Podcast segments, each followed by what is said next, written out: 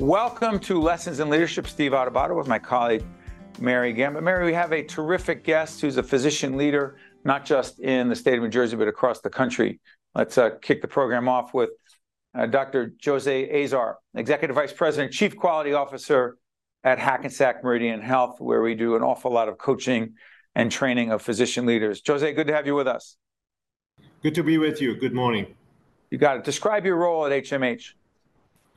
I am um, leading quality and safety for uh, our network. Uh, so basically my role is to help the uh, physicians and the nurses and everybody else uh, and work with the uh, executive team to uh, implement strategies that ensure that our patients receive meaningful healing experiences and we keep them safe from any harm. Um, P S Go back and check out past episodes of Lessons in Leadership with the C E O of H M H, Hackensack Meridian Health, Bob Garrett, talking a whole about a whole range of issues in leadership. Jose, I'm curious about this. You know that uh, our firm, Stand and Deliver, has been involved in the Hackensack Meridian Health Physician Leadership Academy for about five years now. We coach, develop, train, teach physician leaders. What is the difference in your mind between a great physician clinically and a great physician leader? What's the difference? Yes, that's a very good question. Um, and, and just to make a point first, physicians don't get trained to be leaders. So even though they may be very smart and capable to diagnose a patient and understand the treatments, leadership, um, in my mind, is two things uh, for a physician. Number one is to understand the systems that support the delivery of care. So when that physician is sitting in the in the clinic, they need, as a leader, they will need to also understand not just the patient in front of them, but all the systems that are in place to help them deliver the best care. The other part of leadership, by definition, leadership is taking somebody from where they are or an organization from where it is to where it needs to be. And so leadership is about change management. It is about learning how to influence people in a way that gets them to where we need them to be. Mm. Uh, again, Jose makes a great point because I want to talk a little bit later about uh, uh, medical schools, the schools of medicine and what they teach, what the curriculum is. And I've um, talked to the dean at the H M H School of Medicine about this, incorporating communication and leadership skills into the curriculum. That being said, part of leadership, Jose, is, as you well know, is also about being agile. Um, Jose Correct. Is the author with two others. Three authors of this book, Agile Implementation, a model of, for implementing evidence-based healthcare solutions into real-world practice to achieve sustainable change. Jose, the message in this book, and by the way, we'll include this in our Lessons in Leadership, terrific leadership book library. The message in this book is? Thank you. So the message in this book is very simple. If you think of healthcare, it's two human beings, one, one human being taking care of another human being. And oftentimes we focus on the processes of care just in between, but unless we understand what drives those humans, what influences their decisions and their behaviors, whether it's their internal mindset, whether it's the systems that are around them, whether it's the networks that they interact with, we will not really be able to effectively change um, and, and drive improvement. And so that's the whole premise of the agile approach, is to really understand the behaviors of humans, the networks where they get information and interact with, and the systems they support themselves with to induce um, um, change that's sustainable um, and that's very effective. It really um, goes to a very simple uh, approach, which is co-design. Let's design care with the people who are de- delivering care. That's number one. Number two, be adaptive. So instead of spending your time planning, let's actually try something, measure whether it's working or not, and keep refining it and um, adjusting it until we get to our goal. Jose makes a great point because real life, real time, we had some technical issues with the segment with Jose, and we had to be agile, doctor, in adapting our schedule and changing it so that we could figure out how to produce the program in a way that made sense. If we said, well, that's what we have on paper, that's the plan we have to stick with. Mary worked really hard as our executive producer. Well, you can't because the environment and the circumstances changed. Do I have that right, Jose, before Mary jumps that's, in? That's absolutely correct. You have to be adaptive. It's kind of like uh, investing in a, uh, a shock-absorbing system for a car, right? If you're going off-roading, you can't say, I'm going to go without suspensions.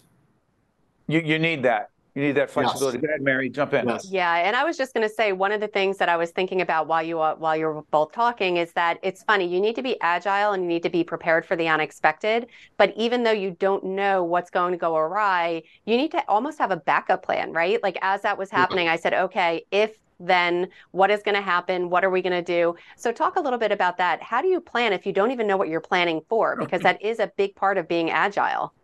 Yeah, how do you plan for a global pandemic, by the way? Yes, exactly. Right. Well, uh, I think we learned a lot during the pandemic, right? Um, it's it's a lot about feedback loops, um, uh, Mary. I think that's the, the key element. It's not to plan for um, for very long, but really to plan the next few steps and really have um, uh, very rapid uh, and timely, um, effective feedback loops to be able to really understand Um, where are you at, and how do you adjust to that situation? Um, but Jose, when, I'm sorry, go ahead. Yeah, I was going to say, when we designed this, we had two things in mind that we were designing it. And so that links back to the physician that's practicing versus the physician that's leading. We really looked at how does our body adapt, right? And so our nervous system has different uh, feedback loops, and that's really where we created a lot of the agile methodology is based on what what needs to be a reflex and what needs to be a conscious decision in your uh, in your planning. Um, the other part is when I'm thinking of, uh, about a patient, um, I approach it the same way, right? Um, we give a medication. You don't know whether it's going to work or not.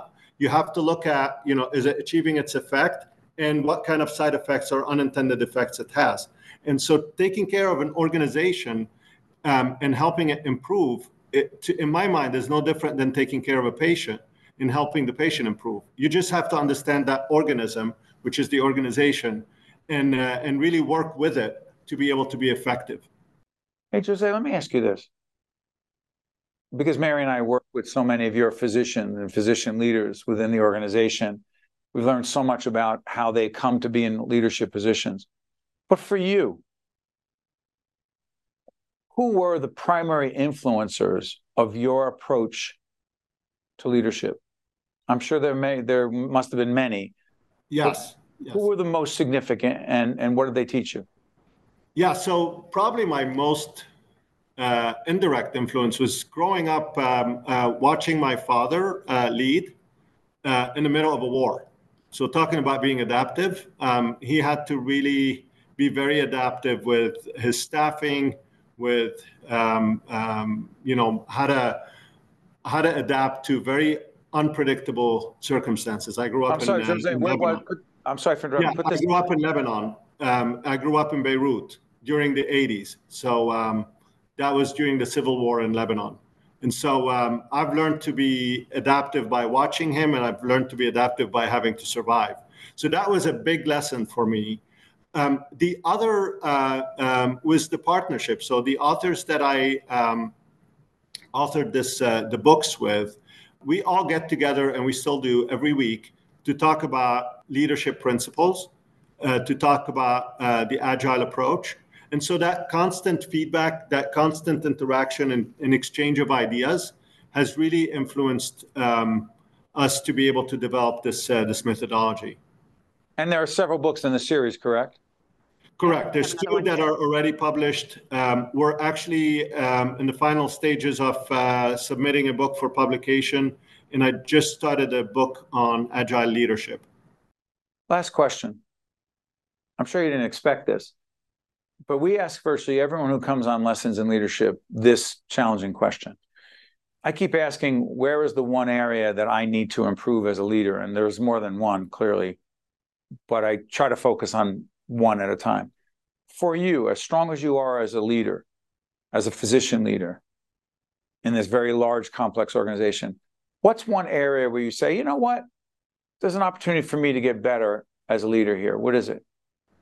Yeah, I, um, as you said, I have many to improve. Um, actively right now, what I'm working on is really to, to be able to hone my message to the to the circumstance and the situation that I'm in. So, um, you know, if I'm in the boardroom, how do I message, um, you know, my my um, the, the the the message I want to relay? How do I express that in a way that um, is effective in the boardroom? And how do I relay the same message, but in an effective way, for example, to um, my my physicians and nurses? And how do I relay the same message to uh, to my executive leadership team? So communication and messaging in a way that can really um, impact and and um, and have a um, um, an engaging effect on my audience based on the circumstance and based on the audience. Mary and I often talk about it's about them, and we say, who's them? Yes, exactly. It's yes. your audience. And it's my audience, exactly. Um, Doctor Jose Azar, who is uh, Executive Vice President, Chief Quality Officer at Hackensack Meridian Health, where we have been honored to work um, as executive coaches in leadership development, particularly in the H M H Physician Leadership Academy. Doctor Azar, thank you so much for joining us. We appreciate it. Thank you, Steve. Thank you, Mary. Thanks for the opportunity. You got it. Stay with us. We'll be right back. This edition of Lessons in Leadership is made possible by the Buccino Leadership Institute at Seton Hall University, Prager Metis, Valley Bank, the International Union of Operating Engineers, Local eight twenty-five, the North Ward Center, the New Jersey Sharing Network, Delta Dental of New Jersey, the Helix, Fedway Associates Incorporated, Veolia, Resourcing the World, Choose New Jersey, and Seton Hall University, showing the world what great minds can do since eighteen fifty-six. This is Mary Gamba. If you want more leadership tips and tools, log on to stand dash deliver dot com. That's stand dash deliver dot com. Promotional support for this edition of Lessons in Leadership with me, Steve Adubato, and my colleague, Mary Gamba, has been provided by N J dot com, N J B I A, and New Jersey Business Magazine, C I A N J, and Commerce Magazine, and Meadowlands Media, a print and digital business news network. This is the Seton Hall story, one that comes to life every day on our campus. This is the place where great minds discover, innovate, collaborate, and find their true calling. This is the place where passion has a purpose, where learning inspires leading. The bombs we make, the values we teach, inspire our community to take heart and take action. This is Seton Hall University. This is what great minds can do.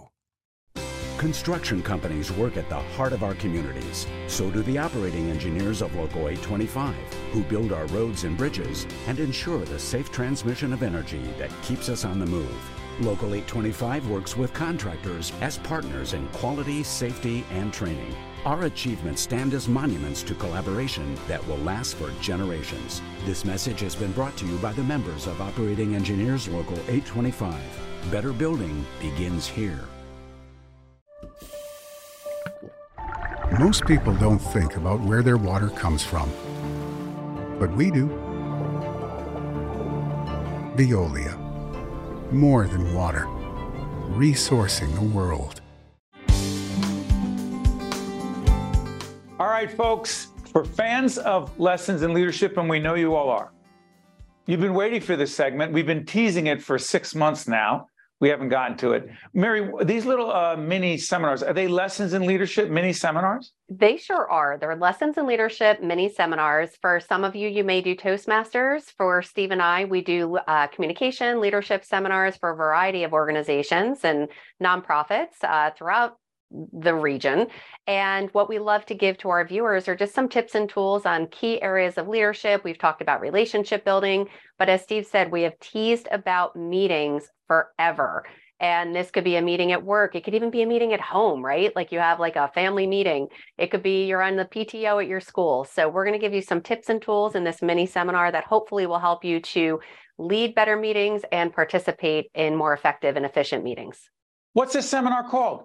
Oh no, not another meeting. What a great title. I know. I don't know. It has a good ring to it. It just kind of rolls off the tongue. And what Steve is teasing to is that is a the name of a chapter actually in your first book, Lessons in Leadership. But we have also continued the discussion in Lessons in Leadership two point oh, the tough stuff.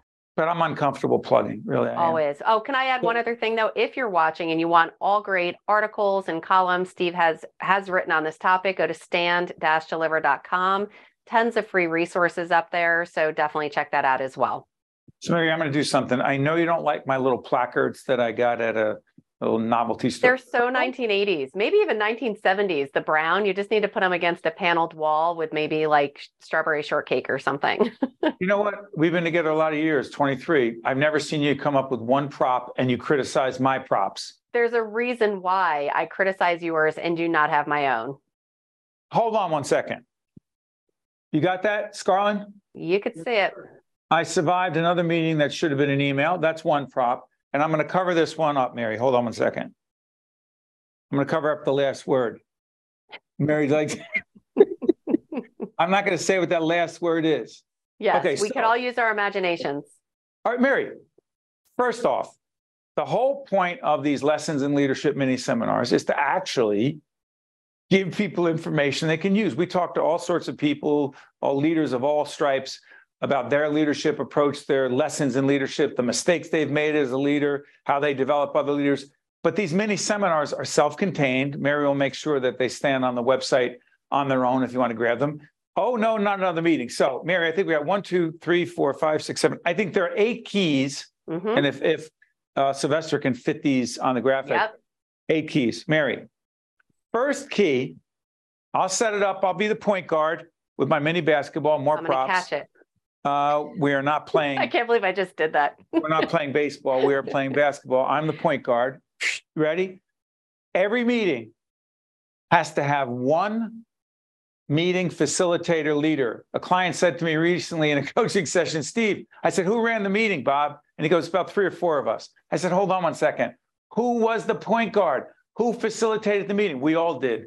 My response, if a lot of people are running the meeting, no one is running the meeting. You say, Mary? Yeah, yeah, too many cooks in the kitchen, that's for sure. Yes, you want to have other people participate in the meeting. That's essential. No one wants to hear a meeting leader standing in front, talking, diarrhea of the mouth, just going on and on and on and on and on. But there has to be that one meeting leader that is able to throw the ball, give somebody that opportunity, but most importantly, then cut that person off politely if they have to, and literally then take the ball back and then keep that meeting moving, because we've all been in those meetings where somebody is just sucking up all the oxygen and then you just totally zone out. Got it. Second key. And by the way, we're putting a lot of pressure on Sylvester on the editing end. Oh, he's got this. Uh, he, because he, because he's the best. By the way, thank you to Elvin, Frank, Sylvester, behind the scenes. Um, Amy in closed captioning. She's uh, awesome. Amy, April on makeup. April, I know you're here. I, don't worry. I was going to mention you. You didn't have to. April went like this. What about me? No, she didn't do that. And Scarlett behind the camera. Uh, it does take a great team. So, Mary, how about this one? Second one. N- no one likes this, including Mary. I say as a meeting leader, you must force engagement. How? Specific questions of specific people, not to, quote, call them out or embarrass them, but to invite them into the meeting. Why don't more people do that, Mary? Well, I think it's two reasons. Number one, it's because of their insecurity, their lack of awareness of knowing that it's their job as the meeting facilitator to ask a question, to invite someone in. So I think that's part of it. But then the other part is, say they are aware that they know they're supposed to do it. They feel like they might make that other person uncomfortable, right? How many times do we say, you called me out or you put me on the spot? Instead, if you pitch that question in such a way that you let that person know that you're inviting them in, it's going to be a safe space for sure. Got it. And by the way, Mary, I mentioned this in another program, that the New York Times back on April ninth, uh, the business section wrote how to stamp out meetings that go on and on and on and on. That's the article. Check it out. It'll be on our website as well. All right, Mary, ready? This is the third tip. Limit the time of the meeting. My argument, thirty minutes or less. Beyond that, phones, attention span, text messages, calling people, emailing people, they're distracted. Limit the time, Mary, you say. Yeah, absolutely. And often even fifteen minutes will do the trick, right? Most of our meetings, it's for a quick touch base. It's for a quick update. Do not have a meeting if it's something where you could have just sent an email. If it's that short of an update, don't even have that meeting. So yes, you want to limit the time, and also it holds us accountable, right? If you go into a meeting with no ending, no, if you leave it totally open-ended, you may just get off off track. And then, as mm. you said, you're going to lose people, and time is valuable for these uh, people on your team. Mary, if we limit, Mary knows this because we've been living together with this stuff for over two decades. If you limit the time of the meeting, what would be the fourth lessons in leadership tip? I put you on the spot. If you limit the time, you limit the... If I don't know this answer, I feel like I need a little buzzer. You limit the number of people that are in that meeting. So we, and even we were at fault at the beginning of the pandemic. And one of our previous guests, Tom Ayadanza, had said this, uh, president of Valley National Bank. Yeah, he had actually said it. He said in the beginning of the pandemic, because Zoom was so quote unquote easy for everyone to just, oh, let's just have everybody in on the meeting. If you get upwards of twenty, thirty, fifty, one hundred people on a meeting, number one, and number two, if those cameras are off, they're not really in the meeting. They're not engaged in the meeting. So unless there's something for those people to learn from the meeting, and or even better yet, participate in the meeting, however big or small, they probably don't need to be in that meeting. So take a pause before you send that invite, and don't just invite everybody on your team. Really be strategic about who you have in that meeting. All right. So, so far we have... You have to have one meeting leader who's trained to facilitate and engage others. Two, you need to force engagement by asking specific questions of specific people. Three, you need to limit the amount of time of the meeting, limit the number of participants. Uh, how about this one? Number five, cameras on. Now, you may say three years plus into the pandemic, what are you talking about? We're all in person. No, we're not. Some of the people are in the office. Some of the people are remote. Now cameras on. So if I said we needed Elvin, our director, to be on camera, right? He was saying he's not going on camera today because he had certain issues. He didn't want to be seen. He didn't have his makeup artist in or something this morning. But the point I'm making is that if Elvin had to be in a meeting, we would need Elvin to be in the meeting in person. Mm-hmm. Frank Brown, or did I, did I mention Frank before? I better have. Frank, our, our great audio engineer. Mm-hmm. um, why do Frank, Elvin, and others who need to be in the meeting, why do they need to be on camera versus, hey, I'm on my phone? Yep. Yep. You gave the greatest story, and I use it all the time in the coaching that I do as well, and in our seminars. You would never be physically in the office where the entire team is in one side of the office and you're on the other side of that door, door closed, screaming from the outside of the office, right? You would never do that. So really, it's the equivalent of literally being on the other side of that door while your teammate is on the flip side. So you have to be but, in there. Way, I'm so, Mary, I'm sorry. Elvin, not on camera, just participated in the chat. Technology is awesome. You get, I love it. You get engagement even when they're not on camera. Elvin said, because people don't pay attention when their cameras are... Mary, Elvin's oh, exactly. one thousand percent right. It's an invitation to check out. Yeah, and you're also, I don't pay attention half the time if I'm in a meeting that I shouldn't be in, which is never our meetings, of course, but we've been in meetings with clients, and I'm sending Steve emails, and then he'll text me. He's like, why are you sending me emails? I'm like, because this meeting is horrible. That's why I'm sending you emails. We all multitask, right? In today's day and age, we're able to do maybe three or four different things. If you're doing three or four different things, you're not doing any of them well. You're sure you're getting them done, you're checking off the box, but in order to truly be present and be an active participant in that meeting, cameras on. I think this is numbers. I think it's six. I lost yeah, count. We don't have to number them. Okay. How about this one? Mary, Mary came up with this one, so I'm going to hand the ball to her on this. So many meetings. And again, our, our work at Lessons in, and I Stand and Deliver, our Lessons in Leadership seminar series. Half of my clients, if not more, tell me, I've got a PowerPoint. I know, but you're in a meeting with for, you got ten different PowerPoint. I know, but I have to have PowerPoint. I said, yeah, but if you have PowerPoint and, and April has PowerPoint and Scarlett has PowerPoint and Elvin and Frank has PowerPoint, now I'm the fifth PowerPoint, mm-hmm. and we expect people to pay attention. What is the tip that we're asking Sylvester to put in there about PowerPoint? Because we're not banning it. We don't say it shouldn't be used. Go ahead, Mary. Yeah. If you need a visual, and I say a visual, not a whole bunch of words, if you have a PowerPoint up with a whole bunch of words, and even worse, we've all been there when someone is reading the PowerPoint verbatim and you're reading it along with them, or most of us have read because you could read faster than you speak. People have already read it. So what you want to make sure is if a visual is going to help to bring to life, if you're talking about a food pantry a or picture. a food desert, Pictures are great. Charts are fantastic. How about a video of something a that brings you to life? Video is amazing, but words on screen, jumbling a whole bunch of little words on screen. So if you are going to use technology, make sure that it enhances what you're saying and the message that you want to get across. It should not take away from that message. Elvin, since you're talking to us remotely, tell us how much time, because it's It's been saying four minutes for three minutes. It's been saying four minutes left. Well, uh, you're laughing, Scarlett. The last one is so important. Please let me say this one. Do not you, end you, the you're meeting. Asking me. I'm, I work for you. Go ahead. Yeah. Do not end a meeting without agreeing on exactly what is going to be done. In other words, who is going to do what by when. Too many meetings end, and it's just like, great, have a good day, everybody. Nobody knows who's following up on this project, who's going to do this by when, who's going to report by when. And we hear that all the time. It is such a basic, basic concept. Who is going to do what by when? And that is the meeting facilitator. Again, we talked about that at the beginning of this. That quarterback needs to either A, assign, B, ask for volunteers, and then make sure that it is agreed upon of who's doing what by when. So under, I believe that is, because I'm into branding, follow up and follow through with deadlines. How about this one for the last one? I got sixty seconds left. Mary does this after every meeting. She doesn't need coaching. She doesn't need direction. Send an email with the key items discussed and the actions to be taken. That's not simply ending the meeting by verbally saying who's going to do what by when. But Mary, real quick, thirty seconds left. Why do you? Why are you obsessed about that email that comes out after every meeting? Well, I wish I could, I could say it was for other reasons, but it's because we all forget, right? You're in that meeting, you've moved on to the next meeting, you're going to forget. So then you have a paper trail to say, wait a second, what did we agree to?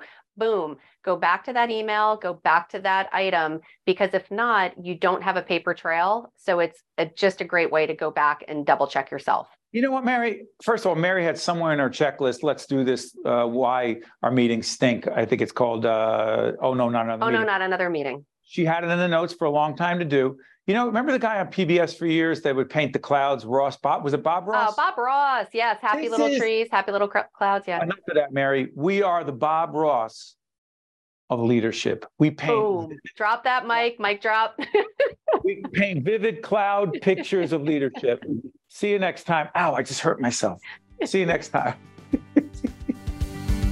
This edition of Lessons in Leadership is made possible by the Buccino Leadership Institute at Seton Hall University, Prager Metis, Valley Bank, the International Union of Operating Engineers, Local eight twenty-five, the North Ward Center, the New Jersey Sharing Network, Delta Dental of New Jersey, the Helix, Fedway Associates Incorporated, Veolia, Resourcing the World, Choose New Jersey, and Seton Hall University, showing the world what great minds can do since eighteen fifty-six.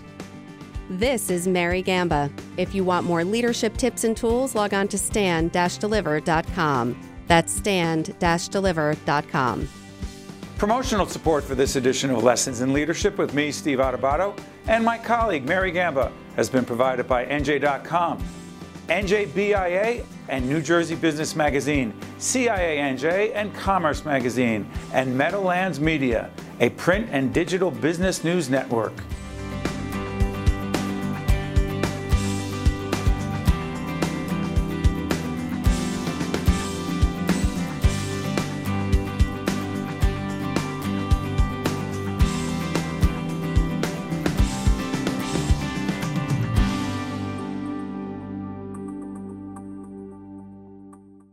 This is the Seton Hall story, one that comes to life every day on our campus. This is the place where great minds discover, innovate, collaborate, and find their true calling. This is the place where passion has a purpose, where learning inspires leading. The bonds we make, the values we teach, inspire our community to take heart and take action. This is Seton Hall University. This is what great minds can do. Construction companies work at the heart of our communities. So do the operating engineers of Local eight twenty-five, who build our roads and bridges and ensure the safe transmission of energy that keeps us on the move. Local eight twenty-five works with contractors as partners in quality, safety, and training. Our achievements stand as monuments to collaboration that will last for generations. This message has been brought to you by the members of Operating Engineers Local eight twenty-five. Better building begins here. Most people don't think about where their water comes from, but we do.